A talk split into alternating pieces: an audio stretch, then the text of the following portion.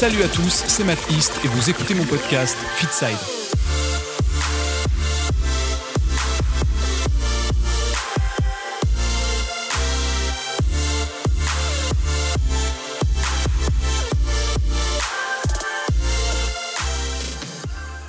Bonjour et bienvenue pour ce sixième épisode de Fitside, le podcast qui traite de nutrition, de sport et de santé.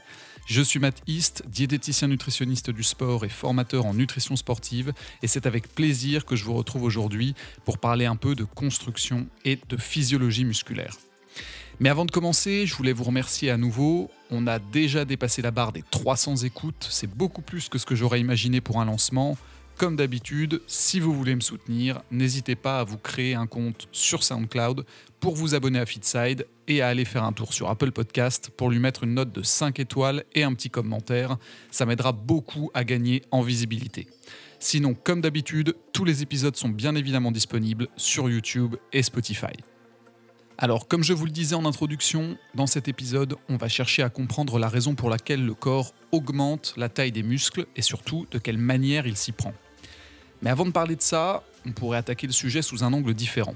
Pourquoi est-ce que c'est si difficile pour le corps de construire du muscle au quotidien? Pourquoi est-ce qu'il ne le fait pas chaque jour de notre vie, pendant qu'on dort par exemple, dans le but de nous rendre simplement plus forts le lendemain? Eh bien tout simplement parce que ça n'a jamais été son but premier. Le seul intérêt du corps, c'est que vous surviviez et donc, par extension évidemment, que l'être humain continue d'exister. Et de quoi l'être humain a besoin pour continuer d'exister Eh bien, de boire, de manger, de dormir, et même si on l'oublie souvent, d'avoir un système immunitaire qui lui permet quand même de combattre toutes les agressions qu'il subit au quotidien. Et évidemment, augmenter votre masse musculaire ou vous rendre plus fort de manière, on va dire, gratuite, ne fait clairement pas partie de ses priorités. Heureusement pour nous, tout n'est pas complètement noir dans ce tableau. Même si le corps a ses priorités, il est bien évidemment capable de s'adapter aux efforts physiques qu'on lui impose. Dans un premier temps, en augmentant l'oxygène et la quantité de nutriments qui arrivent aux muscles et en produisant des hormones un peu spécifiques comme les endorphines, la dopamine, le glucagon ou le cortisol par exemple. Hein. Puis sur le long terme, en adaptant sa génétique musculaire en quelque sorte de manière plus profonde et c'est plutôt cette étape-là qui va permettre d'éventuelles modifications de taille au niveau des muscles. Alors attention, encore une fois, il faut quand même bien se rappeler que faire grossir un muscle, ça n'a absolument rien de vital pour le corps, et que si on veut qu'il y ait véritablement un changement, il va falloir répéter l'effort concerné très souvent. En gros, n'espérez pas vous créer un physique de folie en allant une ou deux fois à la salle par exemple par semaine. Le stimuli ne sera jamais assez conséquent pour qu'il se passe quoi que ce soit.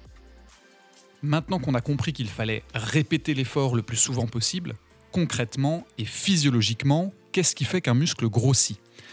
Eh bien la réponse se cache en fait sous deux termes que vous êtes nombreux à connaître, l'anabolisme et le catabolisme musculaire.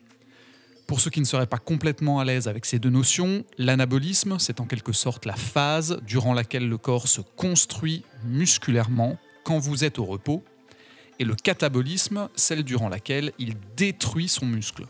En général, quand vous vous entraînez, et donc vous enchaînez des phases de contraction et de décontraction musculaire. Ça, c'est pour la vision un peu large de la chose. Mais au sein du muscle plus particulièrement, comment ça se passe? Alors on a longtemps cru que prendre du muscle ou de la force, ça avait un lien direct avec le taux de testostérone et d'hormones de croissance. On peut d'ailleurs encore le lire un peu partout sur Internet hein, ou dans certains livres. En fait, le phénomène est beaucoup plus localisé que ça. Dans le muscle, après un effort, on a trois éléments qui sont responsables localement d'une augmentation de la taille musculaire.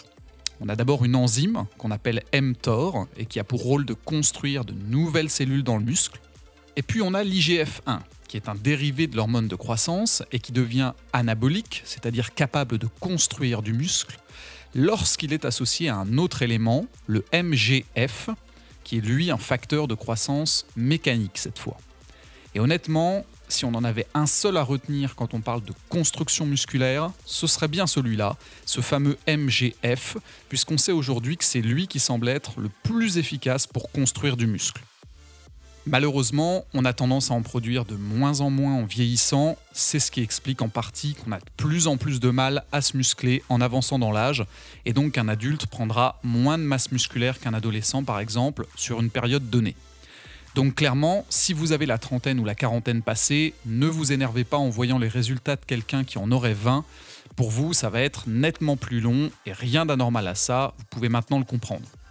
Pour ceux qui en revanche auraient encore moins de 25 ans, allez-y, foncez, vous êtes dans la meilleure période physiologique pour prendre du muscle. Voilà, j'espère que vous en savez maintenant davantage sur la façon dont le corps se construit et s'adapte musculairement. N'oubliez pas de vous abonner au podcast sur Apple Podcast, sur SoundCloud ou sur ma chaîne YouTube Matt East. C'est très important pour que vous puissiez être notifié des nouveaux épisodes qui sortent. Vous pouvez également me suivre sur Instagram Matt East Fitness tout attaché et en minuscule. Je mets un nouveau post à chaque fois qu'un épisode sort. Merci à tous d'avoir écouté cet épisode de Fitside. N'hésitez pas à me faire part de vos commentaires, de vos suggestions et de vos questions sous le podcast, quelle que soit la plateforme, que ce soit SoundCloud, iTunes Podcast, Spotify, YouTube. Pensez également à laisser un commentaire, à le noter, ça c'est super important, et à le partager si ça vous a plu. Il n'y a que comme ça qu'il pourra gagner en visibilité. À la semaine prochaine. Salut à tous.